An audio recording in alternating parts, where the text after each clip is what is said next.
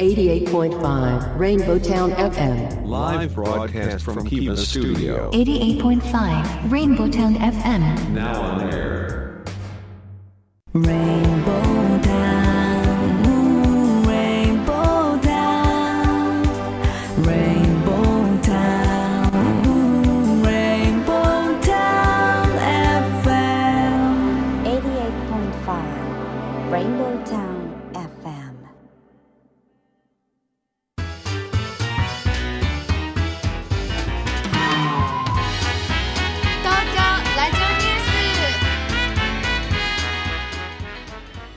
時刻は14時を回りました。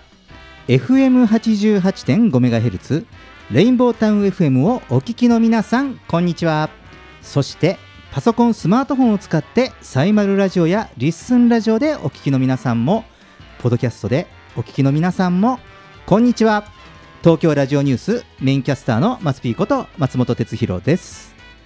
レインボータウン FM 東京ラジオニュース。この番組は毎週火曜日に個性あふれるコメンテーターとニューノーマル時代の気になる話題を独自の目線で語るニュース解説番組です。はい、えー今日もレギュラーコメンテーターはライブ配信サービスアミーダ代表阿南秀樹さんこと DJ ジェットさんです。よろしくお願いします。よろしくお願いします。はい、はいえー若干変わりましたけれども、変わりまはい。ですね、うんえーようやくやむ雨は止みましたか？はい。ねええー熱海の土石流、ね大変ですね、うんなことになりましたね。えーちょうど、はいえー先週末ですかね、うん。私あのテレビのニュースを見ておりまして、はいはい。えー平塚市でね緊急避難とうんいうね、番組のテロップを見て、はい。えージェットさんに、はい。えー連絡しました。はい。はい、私の実家が。ご実家大丈夫ですか？って。はい。うんあのーニュースになった緊急避難のその金目川っていう川があるんですけど、んそこのまあ近くのうんまああのー場所に母は一人で住んでたので、ああね、はい心配よね。はいまあ電話したんですけど、まあうん無事でしたなんとかね。ああね、そうやってね、はいその金目川っていうんですよね。うんそうですね。ね、その金目金目川沿いで、はいうちはねあの大丈夫な場所にあるので、うんえーねえー平気ですって言った後にその後にまた緊急ニュースが入って、はい。平塚市の金目川沿いのバス停がうん崩落とかね、はい。そういうのが入ってまた 大丈夫ですか？ってね、また連絡しましたけどよくね氾濫するんですけどね。なるほどね。ね、まあ、そうこうしてる間に、その。ね、熱海では土石流ということで。いやー僕もねあのニュース映像、はいツイッターの映像をね拝見しましたけれども、ね見た瞬間はね、えー本当に衝撃うん的でした。なんかねこの感覚はあの東北の震災のあの映像を見た時と同じようなはい。ちょっとそのもう見ながらすでになんかこうなんていうんですかねこううん。涙が出てくるようなこうん。う映像だったんですよね。ねえ。うん、本当にそこまでとは予測もしてなかったからですね。うん。でね今もね、えー、と救助作業が続いているということで、えー、と最新のニュースではですね、えーだいぶその昨日かな、えーまあ、報道関係に、はい。えーまあ、行方不明というか、まあ、連絡が取れない人の、ねえーうん名前と住所を公表してということでで、まあ、そのうちの、ねえーまあ、3分の2以上の方からは連絡があって、うん。ね、安否確認ができて、うん。まだね二十数名は今日午後一のニュースですとまだ二十数名、うん。えー連絡が取れていないということですのでね,、えーねまた皆様のね、うん。はい、無事をお祈りすることとともにあとね,、えーまあこうね災害派遣に向かわれてねご尽力されているね警察とか消防とか自衛隊の方々うん。あとね、えーまあ、地元住民の方々をねね、まあ、あの安全に気をつけて、ねえー活動していただくようにお祈りしております。はい。はい。えーそれと、えー7月に入りましたので、はいはい。オリンピックマンスリーですよ。いよいよ。いよいよ来ましたね。えーっと今日が、えー6日ですから、うん。えー7月23日の開催ということで、はい。あと17日、うん。うん、17日ぐらいですかね。うん、いよいよ来ましたね。あれチケットはお持ちなんですか？いやチケット持ってます、ね。あの当時あの外れまくりまして。あはいはい。うん、そうですね。どんな感じでね、あのまあいろいろこのね感染拡大のね、えー抑止とそのニュースとともに、えーまあオリンピックの開催のカウントダウンということで、うん。えーいろいろねいろんな角いろんな角度からこのオリンピックは取り上げられてますけれども、はい。まあまずはね、えー選手の方々も安全に気をつけて頑張っていただきたいかなというふうに思います。はいさあ、えーさて、えーとこのこれからはですね。はいはい。えーこの毎週こちらのオープニングではい。世の中のニューノーマルを紹介していこうと思いますけれどもえー今日のニュースピックアップはですね、はい。えーコロナ禍の後うん。美しいものに囲まれたくなるアルマーニ氏が提唱するニューノーマルとはです。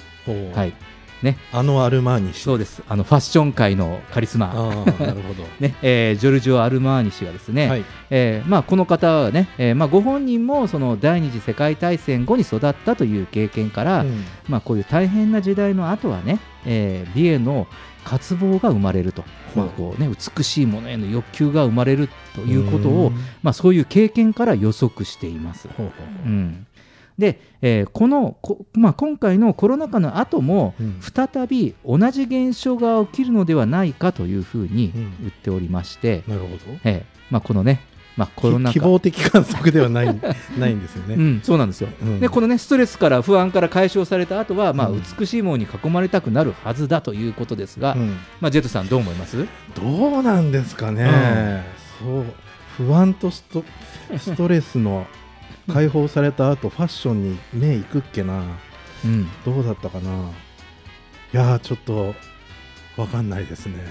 ファッション美しいものにうんうん。行くのかな、僕なんか食べる方に行っちゃう。す あのストレスと不安になったら食についちゃうんでね。あのあれですか？あの美食の方ですか？美食だったりもそうですね。なんかあれ食べたいこれ食べたいうんはあるけどうん。うんなんか綺麗な瓶に着飾りたいとかって思うっけな、っうん。ていう感じですね。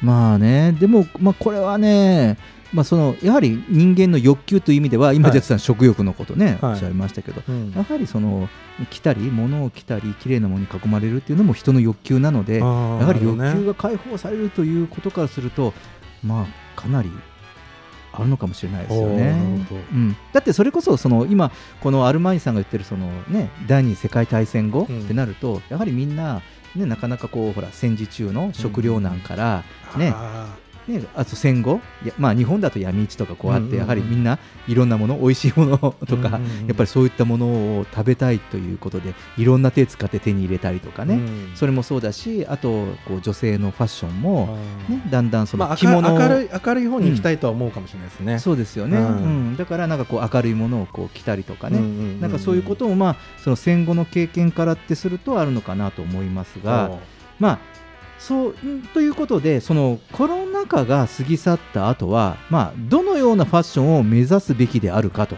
はい。ということも、うん。えーね、このアルマーニさん言っておりましてですね、はえーまあ、そのそもそもその装いとは生活をしやすくして人々を美しくして個性を主義するものし個性を定義するものであって、まあ、その最近のそれそれまでのねそのファッションというのはそうした使命を失ってどちらかというとその商業性とか収益性とかね、そういうふうに、まあ、うん。その突き進んでいったので、うん。えーまあ、結果、そういうこう、まあ、低品質のものを大量生産して消費者が本当に求めているものとは違う方向に走ってきたというふうに言ってるんですね。うんうんううんん。だから、まあ、まさにこれってあのなんていうの？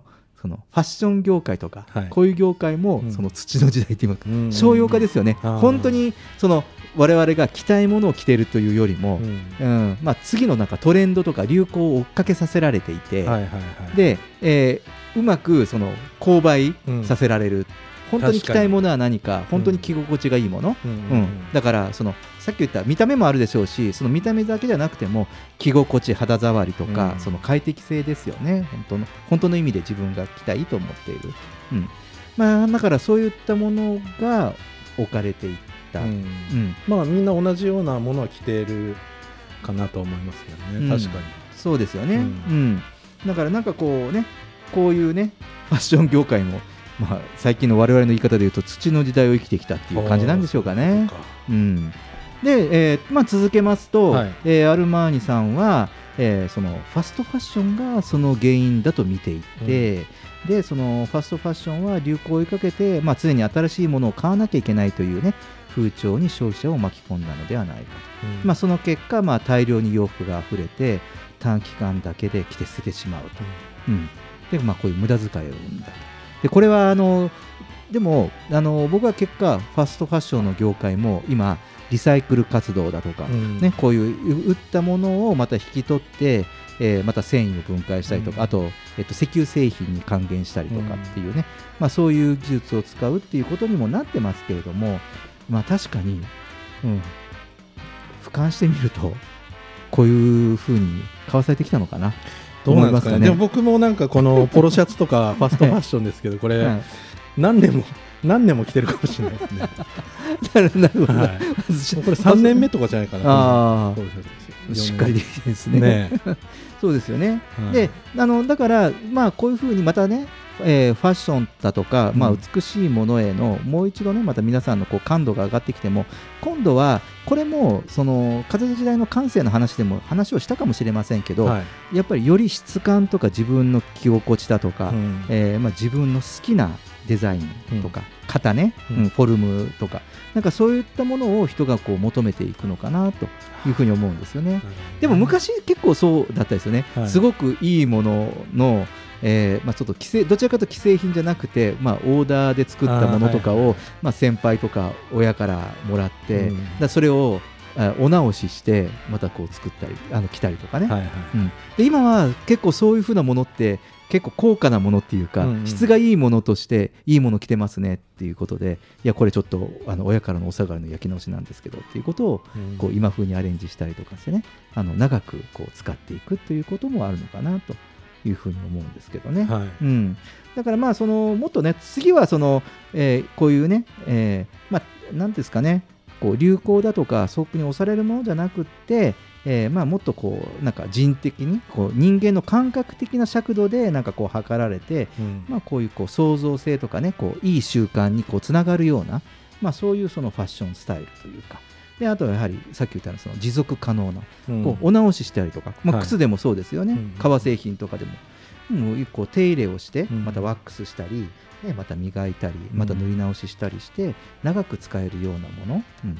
そういったものがまた求められるような時代だし、えー、と SDGs ってねよく言われますけど、はいはいはい。そういったものにもこうつながってくるものなんですかね。ううん。んね、だからまあこういう、まあ、定番っていうやつにまあ個人の感性がそのシンクロする、うん、自分の流行りものじゃなくて自分の好きなものという感性とシンクロする時代になるんでしょうかね。なるほうん、さあどうでしょうかね。こうやって少しね、えーファッションにも目を向けていただくのは いかがでしょうか。どはい。えーまあえーこのね少しこうファッションも、えーニューノーマルな感覚。だけど、えー今まで我々が、まあ、もう一つ前の世代とかですよね、うん。こう少し古き良きっていうとちょっと言い方おかしいかもしれませんけど、はい。そういったものもこう見直されるような感覚もする、まあ、この、えーニューノーマル時代の、うんファッションという、えー話題でした。はい。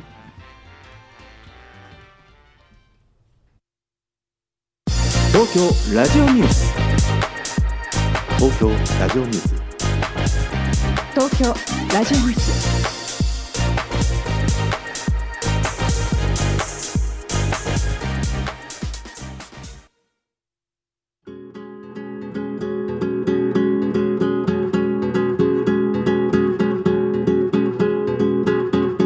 大きな方を立ててあなたの手を引いて荒れ狂う波にもまれ今すぐ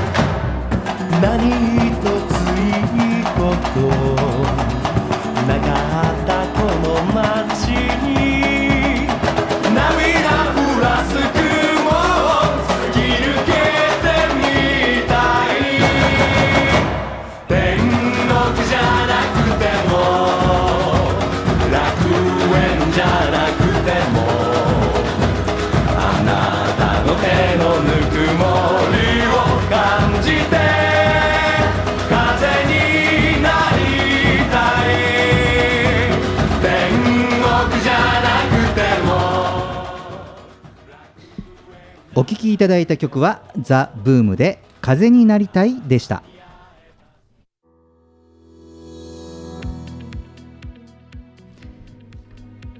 レインボータウン FM 東京ラジオニュース。続いてのテーマは自然現象と人の価値観です。メインコメンテーターはライブ配信サービスアミダ代表の阿南秀樹さんことジェットさん。よろしくお願いします。お願いします。さあね、はい。えーオープニングでも、うん。えー熱海の話もしましたけれども、はい。うん。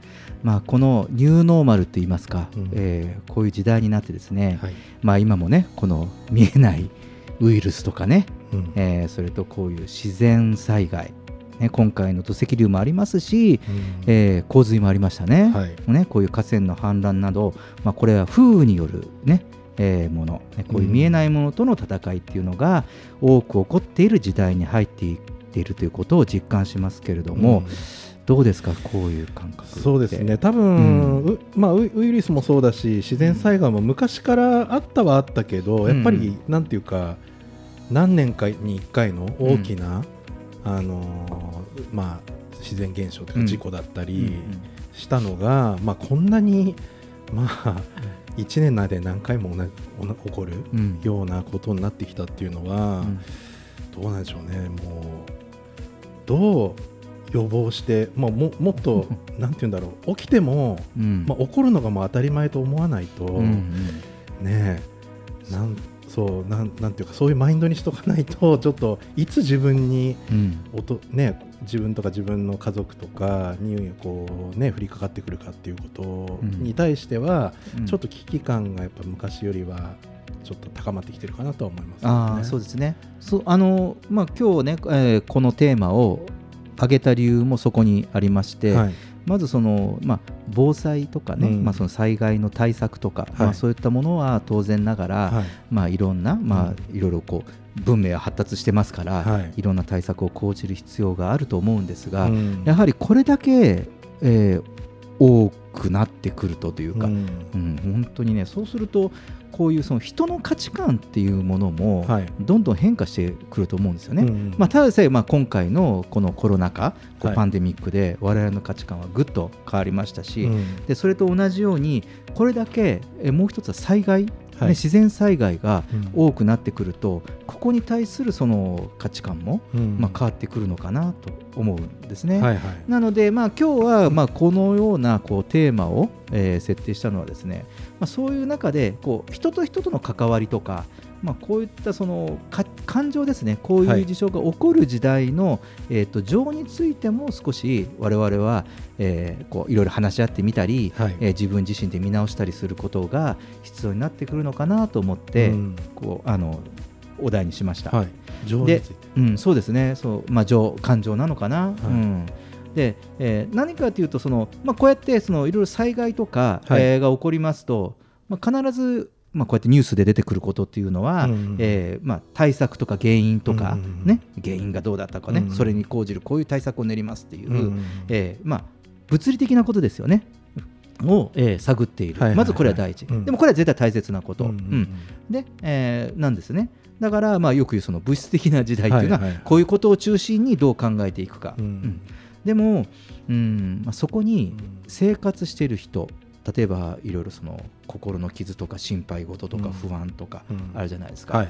で、えーっと今年になっても僕、ちょうど10年、東北の震災から10年経って、その東北の子どもたちを支援するイベントっていうのを、はい。えーちょうど2ヶ月ぐらい前にうん。取材をしてきたんですけれども、はい。やはりその彼らの、うんまあ、すごく元気だし前向きでいろんなことを、ね、チャレンジしてる子どもたちとかにあったんですけどでもはい。やはりその心に持ってる思い出とか、うん。やはりこう傷って言っちゃうとちょっと言い方が変かもしれないけどやはりこううん。痛手っはい。ていうのはやはりなかなかこう言えてなかったり、うん。でもそこから学んだこと自分たちが学んだ教訓とかをすごく掲示して、はい。言葉にして文字にして本にして話してたのですごく素敵なことだなと思ったんですよね。うん。はい。うんなのでやはりこうなんだろうこの心にこう手を当てて探ることがその自分の自身は今そのどういうその感情にいるのか。あのオープニングでも話したじゃないですか。はい。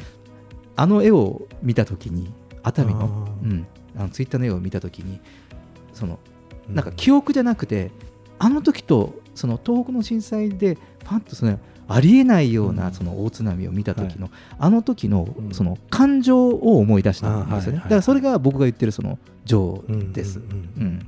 だからそのそういうことがこう大切で、まあ、そこから自分たちがどう生きていくかというその知恵を探っていかなければいけない、うん。うん。その心の在り方もそうだし、はい。というのが、うん、あのここねこの週末も、えー週明けも、ううんんニュースを見ていて、はい。ああこういうテーマを上げた方が上げたいなとうん。思ったのはこういう理由です。なるほど。うん。防災。うん。そうですね、うん。まあ、僕も結構その東北のその防災施設とかに行きましたけど、うん。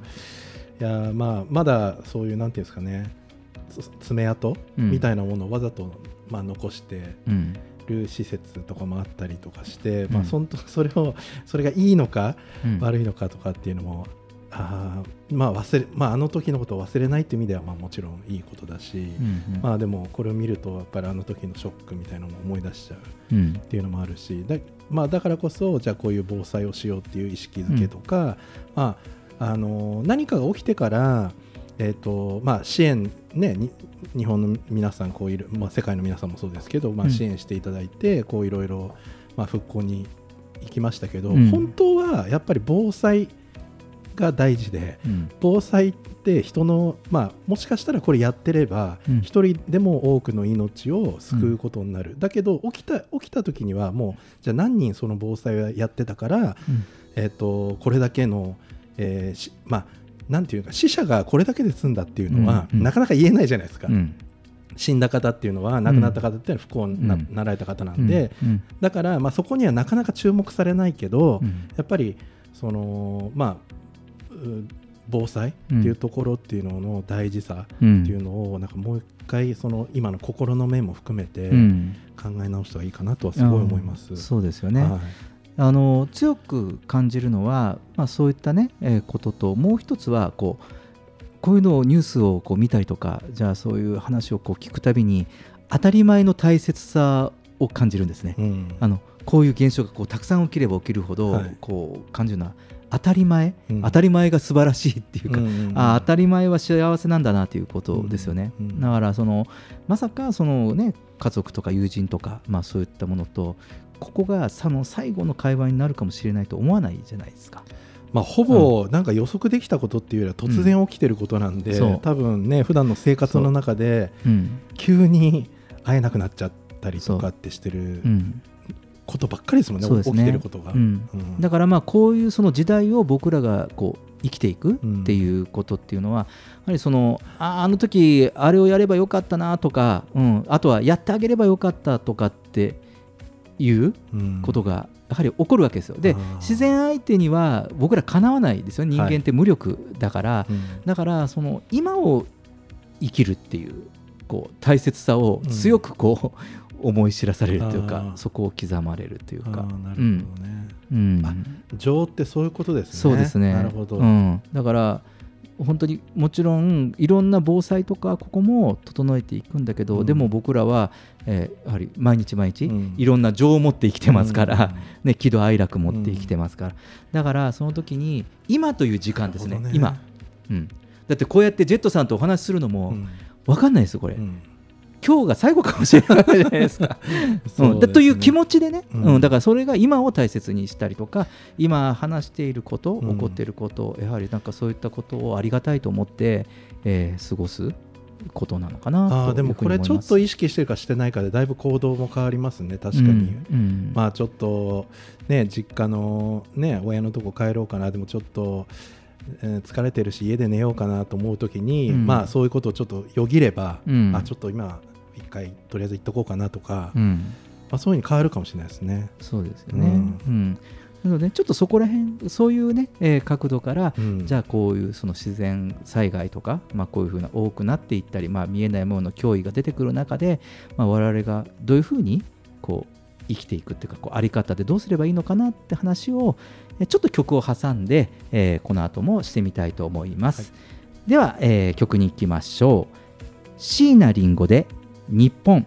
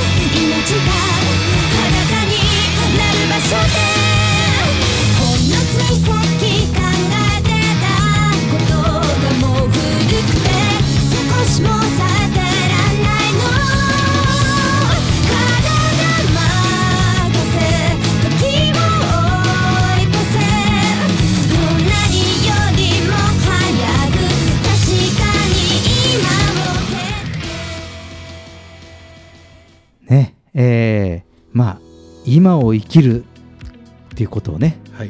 大切にすることなのかなって話をしましたけれども、まあそのこうあえてねこういうことが多いからこそじゃあ自分たちがその起きた起きないようにする努力とかねそういうのも大切だけどその、まあ、今うの毎日生きてることをこう悔いなきようにその生きるっていうか、そういうことをその大切にしなさいよっていうのを、まあ、こういうことが起こるとなんかこうメッセージされてるというか。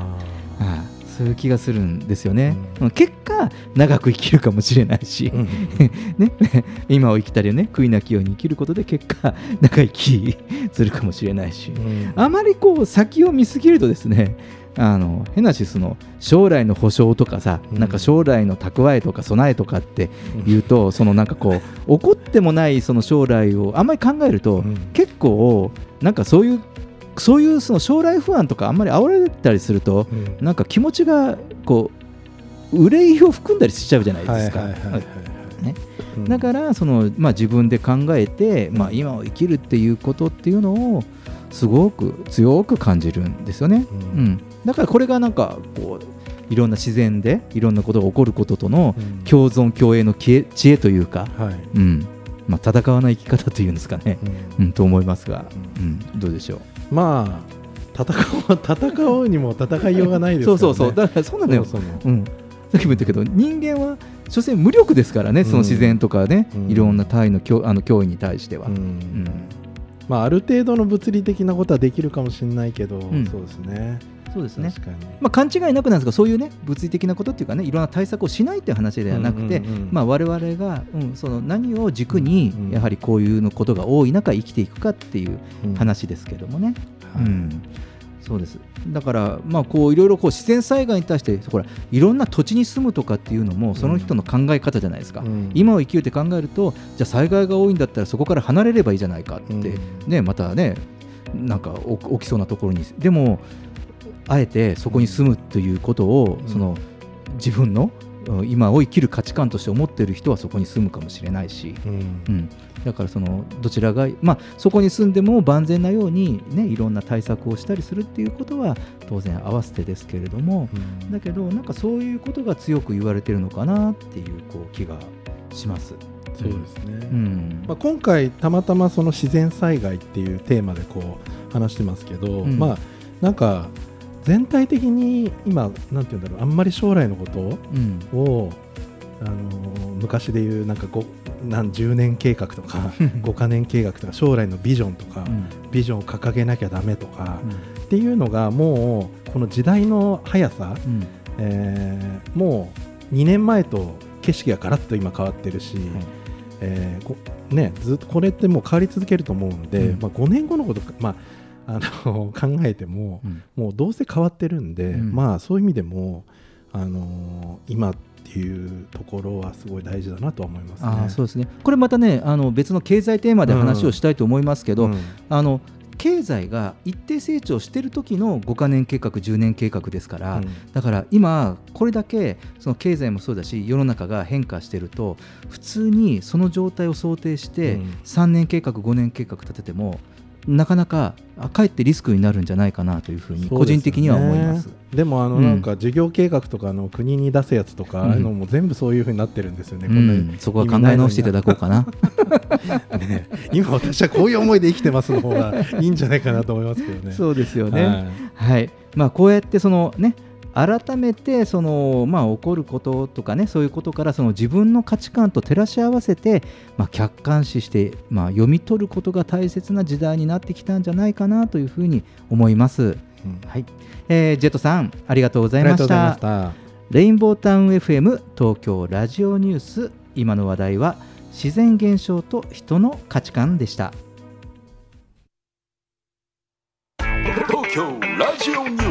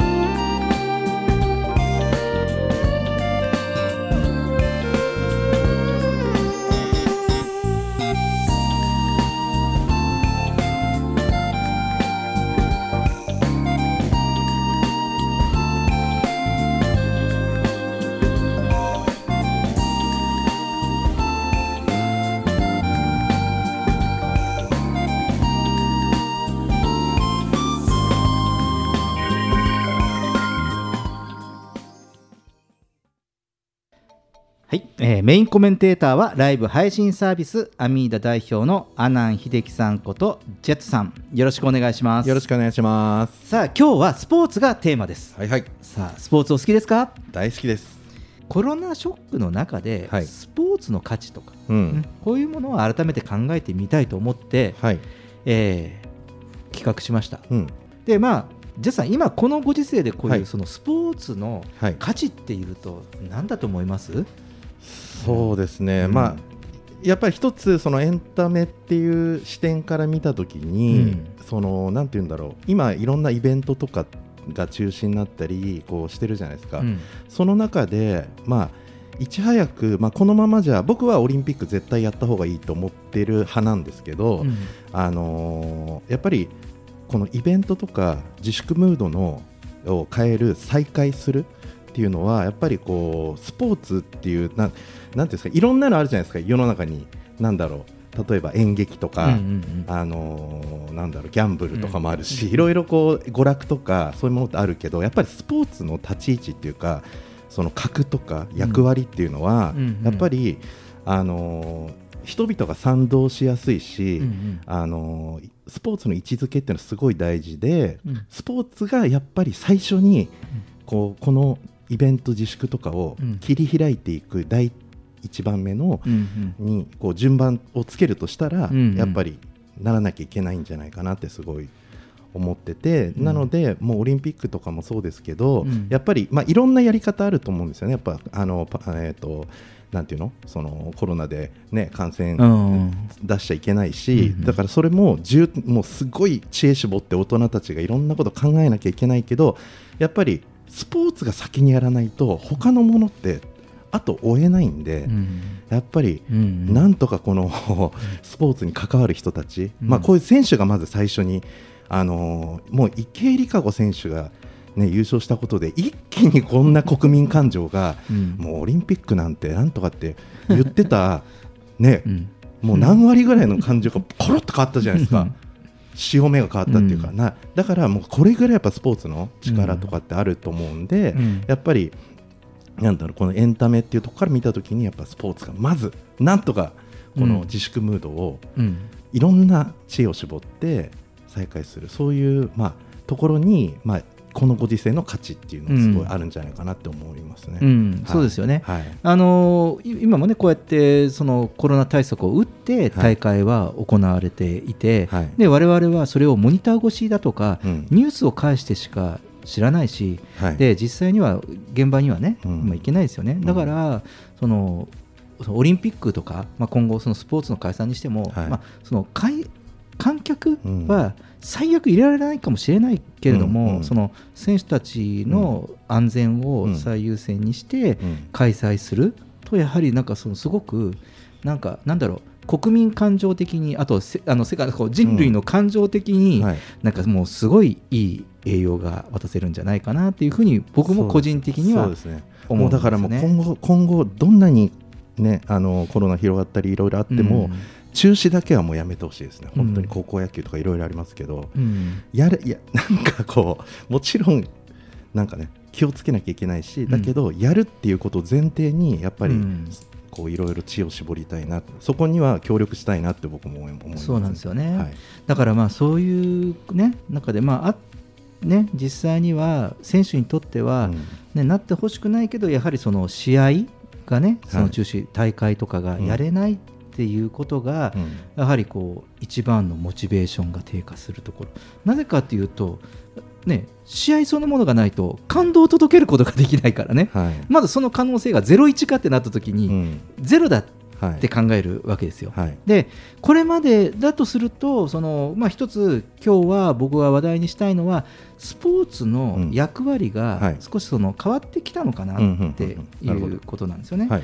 だからその、まあ、その競技をする上でその最大の目標であるその試合がなくなったことで、うん。モチベーションが低下したり、うん。まあ、またその選手としては焦りや不安を覚えたりするっていうことを、多かれ少なかれ抱いていると思うんですよね。でそしてそのまたいろんなその個人競技であっても団体競技であってもまあ、その所属チーム、うん。ねえーっていうのが所属クラブとかがあってやはりこういうこのコロナ禍で経営状況とかあとこれまでの実績次第では契約が止まる。うん。で実際まあそんなに大した選手ないですけど僕も自分の人生の中にうん。個人的にこの経験があるので、はい。うん僕は怪我してですけどそのやはり競技ができなかったりとか、成績が悪くなるとその所属企業から契約が、うん、止まると、ううん。んね。まあ、そういうそのまあ、選手活動を継続するっていう立場がね脅かされる可能性が出てくるんですよね。うん。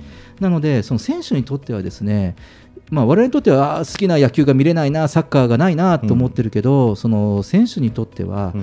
もう非常にその戦々恐々としてるこの1年、うん。まあ、1年以上はい。を過ごしていると思うんですよね。うん。はい。うん。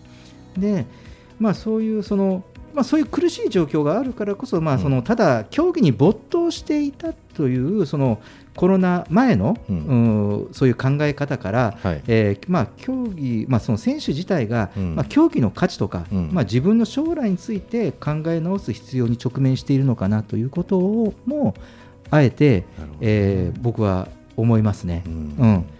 だからあの選手活動うん。プラスアルファよね、うん。だって、ね、試合開催できないとクラブ自体もだってチケット売れないしね、うん。あのグッズ、ねはい。月ね、ジェットさん、ベイスターズのグッズいっぱい持ってるじゃない？ですか。持ってます持ってます。うんあんなのでね、収入入ってこないものね。そうですね、うん。なんかやっぱりなんかスポーツまあ松 P はやっぱアスリートなんで、まあ、その選手のっていうところもあると思うんですけど、やっぱ僕とかだとやっぱビジネススポーツビジネスとしてすごい見たときに、うんそのなんていうんですかねあの今でこそなんかそのサステナブルとかその SDGs とか最近流行ってるように聞こえるけどでも実はそのプロスポーツあのプロ野球とかプロサッカーもそうですけど、うん。あああいうこうビジネスに変えていくことで、えーとまあ、地域の交流とかその、うんうん。まあ、ていうんだろう昔から実は SDGs とかってやってて、あれそれはもう本当に一番成功事例がプロスポーツだと思うんですよね。うん。ね、あのいろいろ地域の交流だったり年代の交流だったりっていうのができてでやっぱり、えっと、エンタメとそのお同様にそのファンとの距離感っていうのをどう縮めていくかっていうのをこう、考えていくことでうん。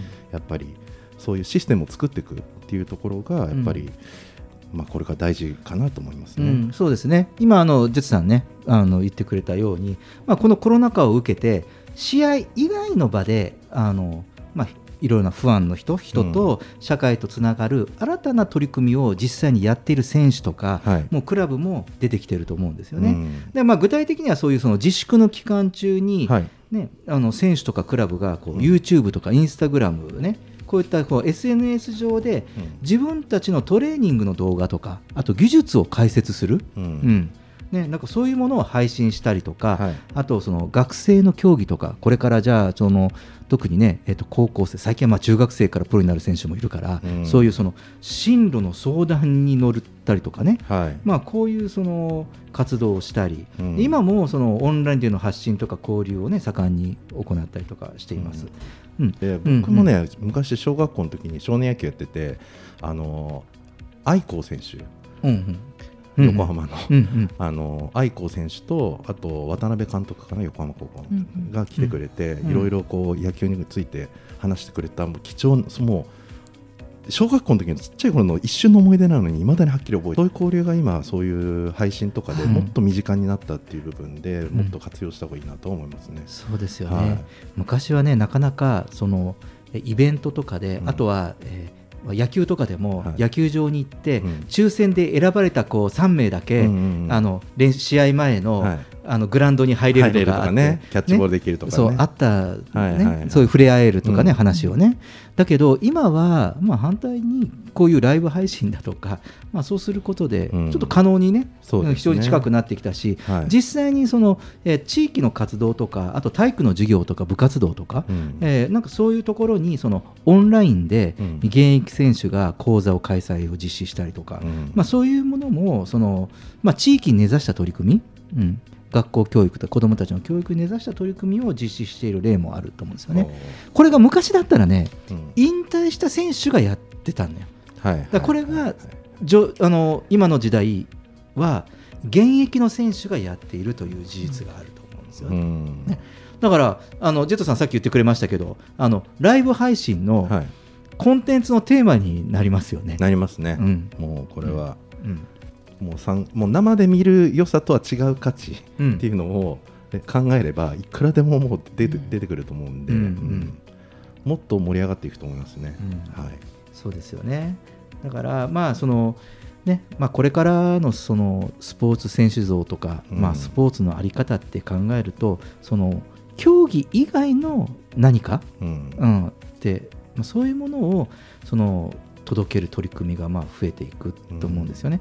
ただまあその誤解なくなんですけれどもやはりそのその試合とかねその大会とかその競技に全力を尽くすことがこれがもうこれはもう本業というか、もう命題ですからね、まあ、うん試合でね結果を残すように努めることがまあ何よりも大切なことだし、うん。その結果を出しているからそういう人たちがから、うんうんうん。うん身近に触れていろんなことを教えてもらったり指導を受けたいし、うん。なんか一緒に触れ合うとそのなんかその自分の価値として感じるというところがあるので、うん。非常にバランスだとは思うのですがただそのこれだけその確実に今年予定されたスポーツ大会が、まあ、アマチュアからプロも含めて、はい絶対あるとは確約できない時代じゃないですか。ううんんそうですね。うん確約はできない時代になっちゃった。うんだからそのスポーツ選手とかスポーツが、まあ、いわいわば、まあ、そのそれだけではなくて競技にプラスしてうん何らかその人々の社会とか励みになるような価値を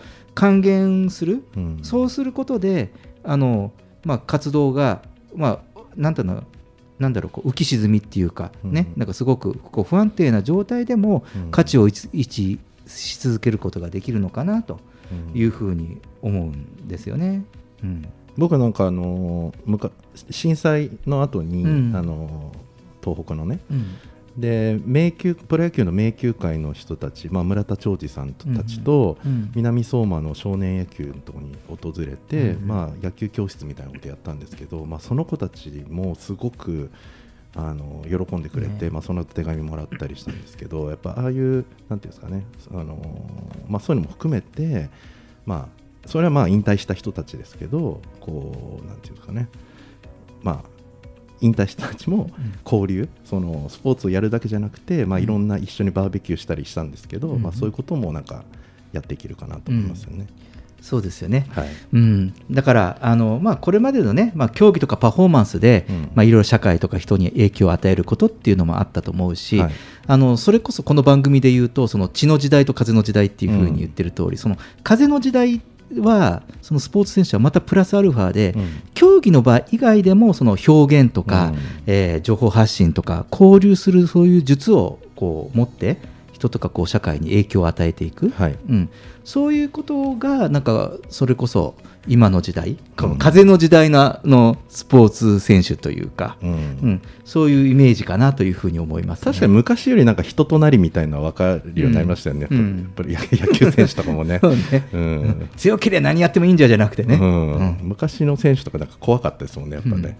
うん。うんそうそうそう、ね、なんかまあえばってる感があったりとかね。そうそうそうセカンドバッグ持ってるみたいなね。うんそうですねはい。うん、なのでね、まあ、こういうね新しくねその、まあ、スポーツ以外の感動以外も人間性も見られるっていうのがね、うんこれからのねスポーツの価値かもしれませんね。はい。はい、ジェットさんありがとうございましたありがとう。ございました。レインボータウン FM 東京ラジオニュースニューノーマル時代におけるスポーツの価値を話題にしてみました。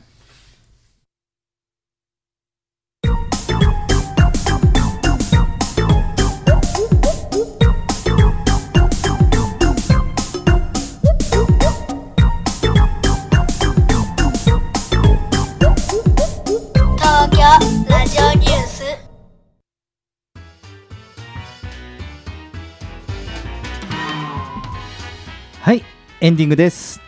ジェットさんお疲れ様おでした。疲れ様でした。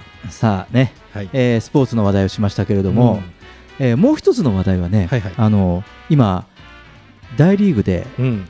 大谷選手活躍してらっしゃるじゃないですか。ねうんね、すごい記録をねでも、その彼のうんファンが、うんそのなんだろうチームだけじゃなくてその全大リーグファンをアメリカ人を全米ですよ全米。全米中をこう味方にしてるっていうかねそのファンにしてるっていうのも、先ほどのちょうど話と関係ありましてね、うん。あのなちょうどファンのねコメントがね朝の情報番組でやってたんですよ。はいはい。うん、そしたらその大谷選手がねあの例えば打ってうん。塁に出た時に、その相手選手とか審判とかにこう礼をしたりとか、はいはいはい。あとそのファンが求めるサインに、うん。あの他のねこれそのアメリカの大リーグのあの ファンの人たちが言ってたんですよ、うん。他の選手は偉そうにサインをするんだけど、うん。その大谷選手はあのすごくもうなんか姿勢がこう謙虚で、うん。一人一人ちゃんとこう頭をちょっと会釈して、うん。挨拶してそのサインをするって、ねえ。うん。なんかついにアメリカ人にも謙虚さを教える時が来たんじゃないですか。と か謙虚なんて言葉ね、うん。ないでなかったですもん。僕もアメリカであのー ね会社上場会社昔やってて 株主総会とかありましたけどもう彼らもう謙虚さなんか一ミリもなかったですそういうのもなんかわびさびとかね、うん、教える時代が来たんじゃないですか、そうですね。ね。あのだからなんか特にこういうまあこれも挨拶とか、うん。こう会釈とかもそうだしなんかこう見えないものですよね。こううん。相手とかファンへのリスペクトとか、はい。感謝とかなんかそういったものをなんかこういう礼日本で言うと礼、ううん。ん、なんかそれを、まあ、異国の地でこう見せることでねあのなんていうんですかこう感じ取ってくれてるのかなと。だそれがこう今までとはこう違う。また、うん。そのイチロー選手とは違うなんかこうムーブメントが起きてる感じがしませんか、ねえすごいですね本当に、うん。常識って何なんだっていうねあの頃もうみんなテレビ見たいですよねもう一回うん巻き戻して、あの時代の。二刀流なんて成功しないってみんな言ってたし ねヒットよりホームランの方が多いなんて 常識で考えられないのにそれをまあねそりゃ全米もひっくり返りますよ。ね。うん。ねそこプラスねその彼のなんていうの？こう態度、ううん。ん、だからこうおごらないね。それそれこそ今日も言ったのその人とこういう時に、うん。人としてのあり方も掛け合わせて、うん。不安が作られてる、はい。単にその記録が一人歩きしてるんじゃなくて、はという感じかな、いね顔もちっちゃくてね、あんだけでかいのに でかいのにね。でかいのに。多分我々よりも顔ちっちゃいですよね。ね もうなんか全ての要素が整ってるというね、うん。えー感じがしますけれども、はい。さああのね若干構成を変えて、はいはい。えー今月からお送りしておりますけれども、うん。まあ、ちょっとこうフレッシュな気分でね、はい。えー改めて半年経ってドキドキしながらもやっていますけども、うん。まあ、あのこれから、えーまあ、いろんなゲストコメンテーターも、はい。えーお呼びして、えーこれまで挙げたテーマもこれから新しいテーマも、うん。あともう一つは、えー未来予測。未来将来予測っていうことも、うん。えーこの後半からおテーマに入れていこうかなと思いますので、はい。えーリスナーの皆さん、えー期待しててください、はい。東京ラジオニュースでは公式ツイッターと公式フェイスブックページを開設しています。皆様からのご意見ご感想全国からの情報は「ハッシュタグ東京ラジオニュース」とつぶやいてみてください。それでは月替わりのエンディング曲でお別れしましょう。7月は中村あゆみさんです。今年3月14日に初のジャズアルバム「エンター」をリリースした中村あゆみさん。そのアルバムからお送りします。お聴きください。中村あゆみさんで「You'd be so nice to come home to」東京ラジオニュースまた来週お会いしましょう You'd be so nice to come home to. You'd be so nice by the fire. While the breeze on high sung around